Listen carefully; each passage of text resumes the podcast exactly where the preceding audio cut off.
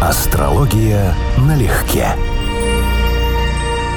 Хой, Константин. Здравствуй, Анечка. Друзья, предновогодний вам хой. С наступающим. Банк вытряхивает из кассы ваши вопросы, чтобы успеть ответить на часть из них в уходящем 2022. Да, веселом, хорошем, добром, светлом.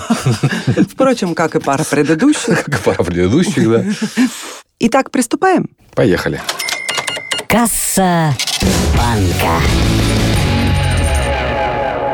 Яна, рассматривал ли Константин не так давно открытые карликовые планеты Эриду, Цереру и другие? Может быть, они вписываются в другой слой западной астрологии, как змееносец? Да, рассматривал. Мне крайне интересно их применение по очень практической понятной причине. У нас, если мы говорим про тему медленных планет, то мунданная астрология эти планеты однозначно медленные. Пусть они карликовые, но они медленные объекты, они однозначно будут иметь какое-то значение. И вот Седна, которая идет очень медленно, чуть ли не по 2000 лет знак, меняет знак с Тельца на Близнецы буквально в ближайшие несколько лет, а потом меняет Ирида. То есть у нас колоссальные перемены происходят, потому что кроме Урана, Нептуна, Плутона эти две точки тоже меняют. Я занимаюсь их наблюдением достаточно давно, мне сложилось определенное впечатление. Я его впервые написал в книге «Практическое руководство по транзитному прогнозированию», что Ирида имеет отношение к информационным войнам и к тому, что мы сейчас видим в изобилии. Фейки, подмена реальности, вот deep вот да, все эти вещи. То есть это высший уровень конфликта по сравнению с Марсом или Плутоном виртуальный конфликт, но тем не менее вызывающий очень серьезные мунданные потрясения. А Седна, с моей точки зрения, имеет отношение к эндемикам и всякого рода мутациям. И она очень ярко, у меня был недавно доклад на корабле, Конгресс Урании на корабле, о том, что Седна поучаствовала во всех крупных исторических пандемиях, которые мы только знаем. Елена Мир. Какие смежные отрасли знаний могли бы быть в помощь немунданному астрологу? Психология, нумерология, таро, что-нибудь в таком роде? Ну, психология очень желательно. Если мы работаем с людьми, то психология, причем навыки не только теоретической психологии, а именно прикладной практической психологии. Вот все, что требуется консультанту, это вот прям очень-очень-очень рекомендуемая тема, гораздо больше, чем хиромантия, физиогномика, нумерология, таро или что-то еще. А так, конечно, в силу своих личных интересов, многие астрологи имеют какой-то еще интерес, кроме астрологии, какой-то другой смежной эзотерической системе или какой-то философии, на основании которой они строят собственный мир. Поэтому это уже вопрос вкуса и вопрос выбора. А вот общаться с людьми придется в любом случае. Лариса Строченкова. Как работает аспект «золотое сечение» 137,5 градусов между планетами в натальной карте? Что с ним делать? Его применение сравнимо с интеллектуальной магией? Ну, это не классический аспект. Более того, даже среди тех, кто использует не классические, то есть производные дополнительные аспекты, типа квиконса, полусекстиля, анагодна, квинтиля, даже среди этой группы людей, тех, кто пытается отделить круг по принципу золотого сечения, то с этим коэффициентом 0,617, это очень малый процент людей. То есть у него нет ни классического значения, ни устоявшегося мнение, как его использовать. Его использует ну, какой-то очень небольшой процент, может быть, там несколько процентов на сотню астрологов в принципе. Я им его не применял никогда именно по этой причине, потому что я перестраховщик и стараюсь не использовать то, что является слишком спорным, то есть совсем спорным в астрологии. Светлана Д.С. С точки зрения астрологии, большое родимое пятно на теле и место его расположения что означает? И есть ли в натальной карте информация о таких отметинах? Считается, что есть. Астрология, строго говоря, этим не занимается, считается, хотя считается, что такие вещи, как Луна, асцендент, куспид шестого дома, в тех местах зодиака, куда они попадают, отдают нам какие-то отметины заметные. Кроме того, то, что находится на асценденте или в первом доме, особенно с какими-то проблемными показателями, может отыграться в виде врожденных родимых пятен и подобного рода вещей. Но еще раз, самой астрологии это входит как дополнительный материал.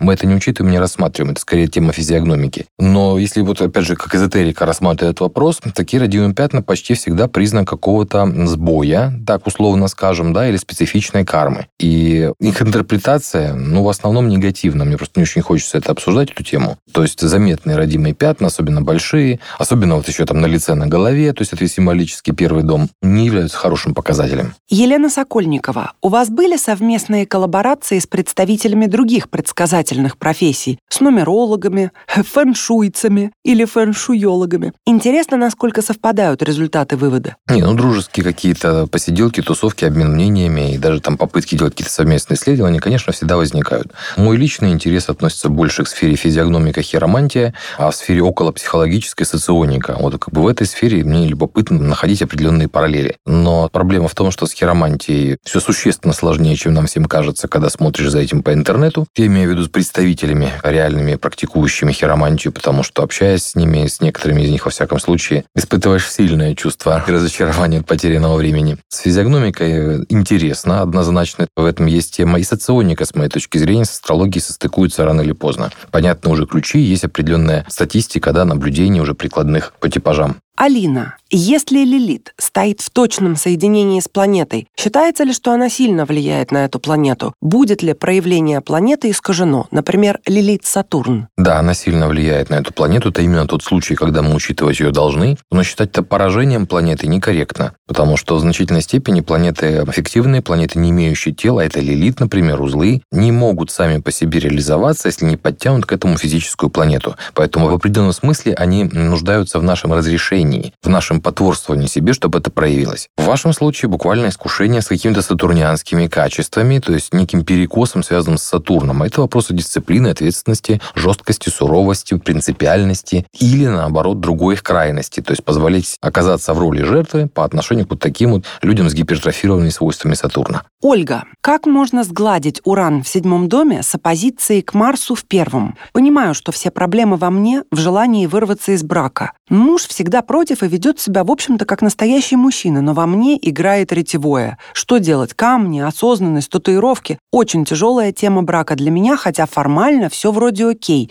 но никогда не бывает стабильно. Кроме того, как бы отсутствие возможностей, да, уран в седьмом, да, это человек, которому будет всегда сложно примириться с тем, что у него недостаточно или он теряет свободу в браке. То есть фактически сам факт того, что ты что-то утерял, какую-то возможность, он очень сильно раздражает. Ну, здесь есть первый ответ, самый очевидный. Он касается, конечно, не брака, он касается выбора. Самый надежный способ избежать таких проблем – это синастрия.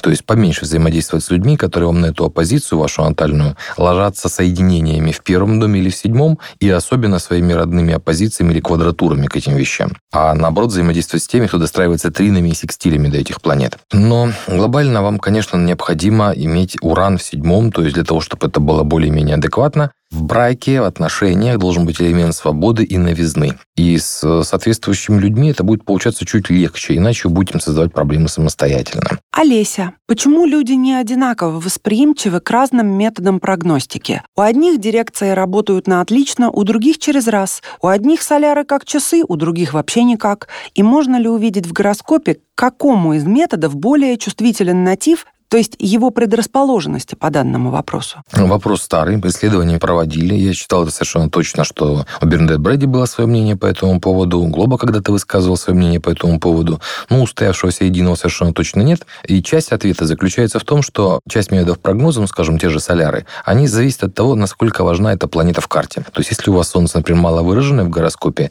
то и обращение Солнца превращается в малоинтересный метод прогноза. И наоборот, чем более значимое Солнце, тем это серьезнее этот эффект. А вот с дирекциями, прогрессиями, транзитами, да, тут уже есть нюансы. Иногда говорят, что транзиты больше описывают внешний слой. Это тоже неправильно. Да, есть факт, есть проблема, что один метод прогноза применять ко всем надежным образом не получится. Именно поэтому мы используем несколько, вынуждены комбинировать. А самый надежный способ, с моей точки зрения, вообще не философствовать, а в консультации попытаться найти прошлые события у человека методами прогноза. И в каком вы видите прошлое, вот такими мы прогнозировать дальше. Аль, Дайте, пожалуйста, пару советов, как эффективно проработать Венеру в раке. Оппозиция на нее Урана и Нептуна из Козерога на оси 5.11. Если бы не оппозиция, сама Венера очень домашняя, очень тихая, очень настроена на самом деле на вот любовь в чисто семейном ключе. То есть на то, чтобы ее даже не сильно дергали и чтобы ее не перенапрягали. Но при таких фантазиях и при таком элементе новизны и оригинальности, как будут давать оппозиция Нептун-Уран, человек, конечно, будет добиваться этого внутренней потребностей, то есть устойчивых эмоциональных чувств, любви как заботы, любви как полного принятия, неестественными средствами для такого рода вещей. То есть, по сути, он может сам частично создавать себе проблемы, выбирая не тех людей или создавая проблемные отношения, или проблемы в отношениях уже сложившихся. Да, это сложный вопрос, но здесь мы должны искать в первую очередь, что помогает этой Венере в карте. Вдруг есть планеты, которые ее хорошо аспектируют. Вот эти планеты, этот вид занятий будет помогать нам выходить из этого рода ситуаций. Допустим, у вас там Венера, а позиция Уран Нептун, но трин Юпитер. Вот этот трин Венера-Юпитер, он будет ключевой для выхода из этой проблемной темы. А проработкой что считать? А вот как раз если такая тема есть, третья планета, это будет проработка, потому что сложную ситуацию будете подключать либо человека, описанного третьей планетой, делающий трин секстиль, либо этой деятельности, либо его психологию. Как альтернативный вариант всегда считается в планета, управляющая планетой, то есть в данном случае Луна, управляющая Венерой. Это тоже способ избежать сложностей. То есть если вы чувствуете, что возникают э, сложности по теме 5.11, очередная странная влюбленность, очередная путаница друзья-любовники, это типично для позиции 5.11, переходящей из одного свойства в другое. Фокусируйтесь на своей Луне, она будет буквально вас успокаивать, направлять в правильное русло, ибо она управляет Венерой, в ней заинтересована. Татьяна Суюч-Бакиева. Вопрос вообще-то мне, но давай вдвоем ответим. Такой вопрос. Вы еще верите в любовь? Согласны ли, что она может случиться в любом возрасте? Я однозначно верю, и да, конечно, она может случиться в любом возрасте. Вот хорошо ли это?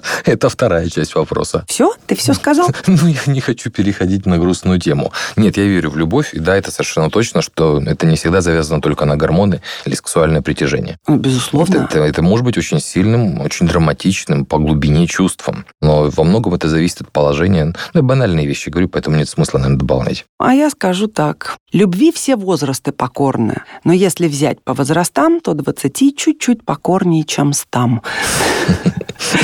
Я думаю, нам надо прежде всего договориться, что такое любовь. Угу. Когда мы делали выпуск про отношения и затрагивали тему любви, по-моему, я говорила, что мне ближе всего конфуцианское понимание этого слова. Это означает, что в ней присутствуют все элементы, и ни один из нее изъять нельзя. Но если слово возраст мы прибавляем к этому вопросу, Угу. то, соответственно, элемент страсти Да, телесный, да. уже уходит немножечко на задний план. Его значимость понижается. Мгм. Выходит на передний что-то еще. Из Камасутры она соответствует европейской классике именно физическая, астральная, ментальная. То есть страсть, как первая составляющая, не первая по важности, просто да, первая по упоминанию. Эмоциональное принятие, притяжение, симпатия и интеллектуальное уважение и интерес. Порождает дружбу, порождает уважение, Да-да-да-да-да-да. порождает страсть. И только все вместе называется любовь, любовью. да, да. Скажем так, я верю, что влюбиться сильно можно в любом возрасте. А полюбить ну, пусть я прозвучу как пессимист, я уже, кстати, об этом как-то говорила. Да я вообще не верю, что все способны на любовь. Это точно. Со мной люди, конечно, спорят, и я понимаю, что, наверное, многим, возможно, даже обидно в каком-то смысле это слышать. Но я правда считаю, да, каждый способен на какой-то свой максимум. Но любовь ли это? Ну, в масштабах одной маленькой жизни и максимальных эмоциональных возможностей, наверное, любовь. Но если говорим строго из конфуцианских соображений,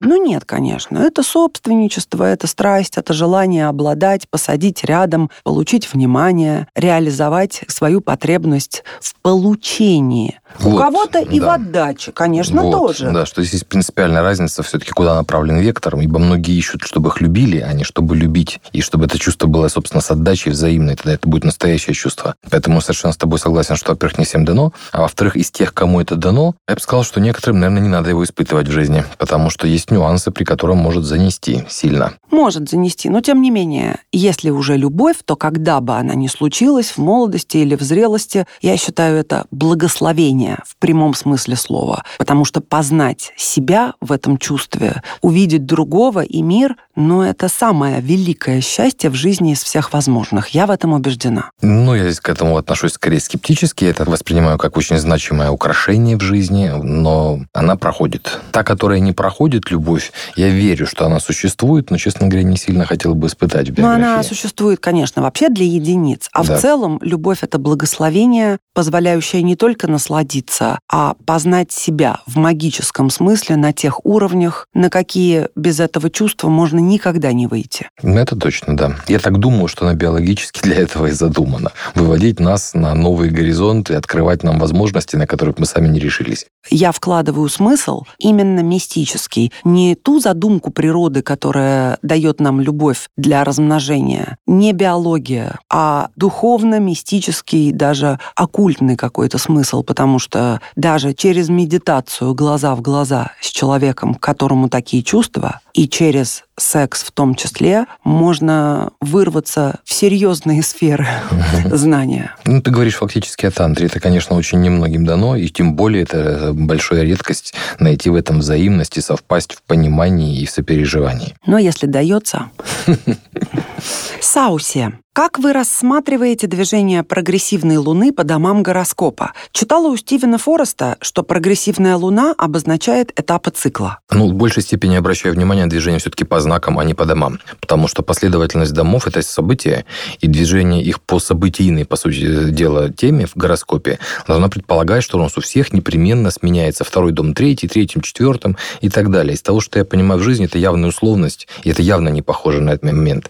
А вот психологические этапы роста, описанные зодиаком, они действительно по 12 знакам повторяющиеся. И мне кажется, это более логичным, более разумным. Мария, как вы считаете, что такое лень? Есть ли показатели на предрасположенность к лени в натальной карте и как с ней грамотно и эффективно бороться? Я так думаю, что лень понятие комплексное, то есть оно может подразумевать разные совершенно смыслы. Может подразумевать человека, у которого низкий уровень энергии, и он, в принципе, не столько ленивый, сколько там малоподвижный, малоэнергетичный. А есть люди, которые очень даже с хорошим уровнем энергии, но они идейные сторонники зоны комфорта. Они никуда из нее не выходить не собираются. И это может выглядеть как лень для окружающих. То есть пойди что-то сделай, а зачем? И так все хорошо. Бананы на ветке, собственно, зачем мне вставать и работать, как в том анекдоте? То есть, может быть, в этом дело. Лень имеет прямое отношение к Венере и к Луне. Это две главные планеты вот в этом втором качестве. То есть, в какой степени мы готовы примириться с действительностью. Вот Венера и Луна способствуют тому, что человек может быть адаптивный, ленивый, склонный к комфорту. Но первая сторона может быть связана с недостатком мужской, ну, пробивной марсианской, например, энергии в человеке. Ну, или Сатурна, как чувство долга, когда лень перебивает необходимость. Ты проснулся с утра, не пойду на работу, лень мне. А это может быть проблемой. Анна Ромашкевич. Очень люблю музыку китара. Он, как истинный водолей, сочетает несочетаемое – релакс и динамику одновременно. Для меня его карта – загадка. Я не вижу там музыку очевидным образом, но и музыкант он нетипичный, не знающий нотной грамоты, записывающий ее каким-то своим способом, берущий звуки из самой жизни. Поскольку, Константин, вы упоминаете китара в благодарностях в астрологии трансформации личности, делаю вывод, что он вам не чужой. Так кто же он, композитор или шаман? Или, как и положено водолею, нечто третье? Как ни странно, я его карту не смотрел. Для меня это просто такой же культовый эпизод, музыкальный, творческий, как Евангелис, например, или Дойтер. А я был увлечен прошлым и увлечен сейчас музыкой медитативной и шаманской, этнической. То есть это вот та часть меня, которая не петунианская, которая для меня очень значима. Гитара — это еще и в значительной степени этнические японские мотивы.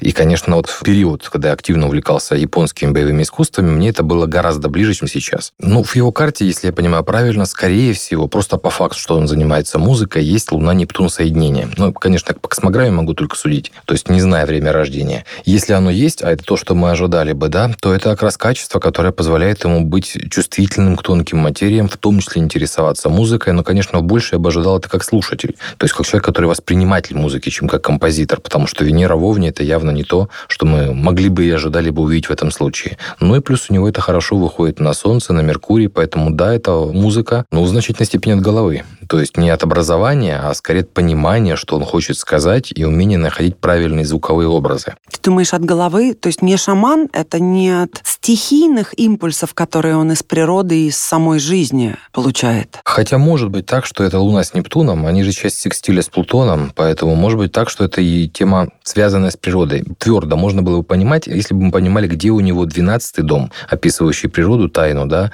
и где у него пятый дом, имеющий отношение к творческой, собственно говоря, деятельности. Impala B Знаю многих асцендентных скорпионов и плутонианцев, но никакого сексуального магнетизма и даже скрытой власти от них и близко не ощущается. Подавляющее большинство скорпионов как раз-таки тихушники, максимально незаметные люди и лишь единицы – роковые обольстители. Это ведь означает, что они в основном исполняют противоположную функцию – подчинение сильным мира сего. Нет, вы скорее просто подтвердили то, что астрология знает достаточно давно и что, вообще-то говоря, изучается на базовом уровне. Плутон не имеет отношения к сексу. Это совершенно совершенно неестественная его характеристика. У него другие базовые слова ключевые. И Плутон как управитель Скорпиона, вот как раз яркий пример. Вы описываете людей, чей асцендент в водном знаке, то есть знаки, которые описывают людей достаточно скрытных, или, скажем так, не вполне открытых. Базовая планета, которая описывает тип телосложения, в данном случае Марс, они могут быть энергичными, даже спортивными, но еще раз, вовсе не факт, что это будет как сексуальный призыв, сексапильность. То есть это нужно смотреть по другим вещам, по другим комбинациям. В частности, нам нужна Венера,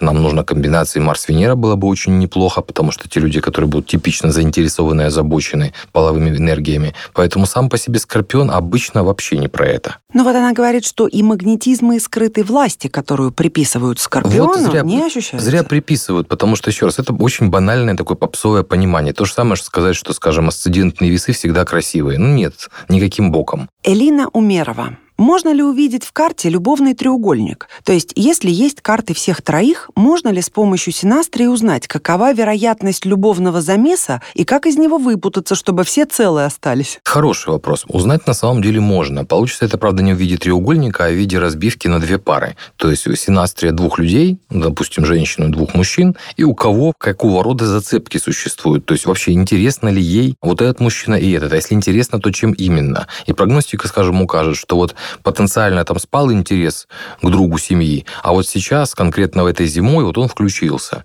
Это сделать можно. А вот решить эту проблему бывает так, что не всегда возможно. И, опять же, астрология может быть подсказкой, но гарантии, что вас послушают, или что вы найдете решение астрологическое. Или что все останутся целы. Или что все останутся целы, вот, ну, на самом деле никаких. Это не панацея. И второй вопрос от нее же. Можно ли по картам двух людей определить физическую тягу, которая точно ни к чему не приведет? Что, в принципе, отвечает за притяжение к другому человеку, эмоциональное и физическое? А нет, то, что отвечает за притяжение, как раз мы знаем точно, и будет вот этот половой магнетизм, половое притяжение. Есть несколько признаков, по которым это можно смотреть. Это взаимодействие с Венерой, с Марсом в синастрической карте, Солнцем, Венерой, Марсом другой карты, либо асцендентом другой карты. То есть есть несколько признаков, это не все, но они достаточно хорошо работают, они надежны. А вот предсказать то, что будет испытывать интерес к этому человеку, или в его присутствии ты будешь на него влиять сильнее, чем другие, это легко. А вот как далеко это зайдет, как раз зависит от каких-то вещей, которые либо я не вполне понимаю, либо которые вообще не астрологичны. Потому что это сводится к вопросу свободы воли, которая в том числе регламентируется воспитанием, семьей, культурой, временем. И это в астрологии так очевидным образом не видно. То есть может быть так, что в одних условиях эти люди сошлись бы, а в других условиях, в другой другое время, в другую эпоху, они не сойдутся просто по объективно другим показателям, а карты будут сходными. Елена, можно ли в карте увидеть жаворонок или сова-человек? Ну вот люблю я поспать, а потом мне почти стыдно за то, что сплю я аж до 9 утра. Тем более, что все вокруг какие-то бешеные жаворонки. Можно я первое скажу? Елена, мы с Константином смеемся ухаем, как сова и филин, потому что в 9 утра по собственному желанию встать может только истинный истинный жаворонок. Верьте бывалым. Да, мы как бы явные совы. Была в астрологии интересная идея, к сожалению, не работоспособна, но я все равно об ней скажу, что жаворонки и совы делились почти в соотношении 50 на 50, исходя из соображения, это дневная или ночная карта у человека рождения. Потом я читал версию, что это связано с тем, какое светило сильнее, дневное Солнце или ночное Луна. Ни та, ни другая версия, я проверял, не работает совершенно точно. Я верю, что в астрологии ответ на этот есть, все равно, хотя я его не знаю. Но я верю, что он может может быть найден каким-то образом. Но вот я вот минимум в эти два признака в том числе не вписываюсь, потому что у меня дневная карта рождения, Солнце у меня более значимо, ну, по крайней мере, по совокупности признаков, чем Луна. Но да, я тяжелый вариант совы. И не надо мне рассказывать, что сова – это вопрос культуры и воспитания. Я никогда не просыпался бодрым. Ни в первом классе, ни в детском саду. Вообще никогда, если это происходит в 7-8 утра. Подписываюсь под каждым словом. Тоже дневная карта. Самое комфортное – проснуться в обед. Ну, или, скажем, после 9-10. Вот это вот да. Нет, для меня 9-10 а заснуть... это какое-то зверски раннее утро. А после засну... 12, А заснуть конечно. раньше 11 это просто потрясающее, что-то героическое. Надо очень сильно вымотаться или не поспать ночь. Все так, все так. Касса банка. Друзья, Джонни Рамон, гитарист и один из основателей легендарной американской панк-рок группы Ramones, выйдя на пенсию, жил в удовольствие и, ничтоже сумняшися, носил летние гавайские рубашки, которые покупала ему жена гитариста Металлики Кирка Хэммета. Джонни иногда даже звонил ей и просил прикупить еще пару-тройку, а Кирк угорал, что крестный отец панк-рока носят Гавайские тропические гавайские рубашенцы. Так что, друзья, панк на пенсии – это не всегда узнаваемый панк, но даже под смешной тропической рубахой бьется сердце настоящего панка в ритме панк-рока. И вообще внутренняя свобода – это про то, что ты свободен в том числе от собственного позолоченного образа. Это вот яркий пример. Спасибо, друзья, за ваши вопросы. Пишите нам в телеграм-канал «Астрология налегке» и, по возможности, купите панковскую козу на елку, чтобы приманить драйв в наступающий 2023. Ну или хотя бы поставьте запись «Астрологии налегке», которая будет свежая ближе к Новому году. Всем хой! Пока-пока. Астрология налегке.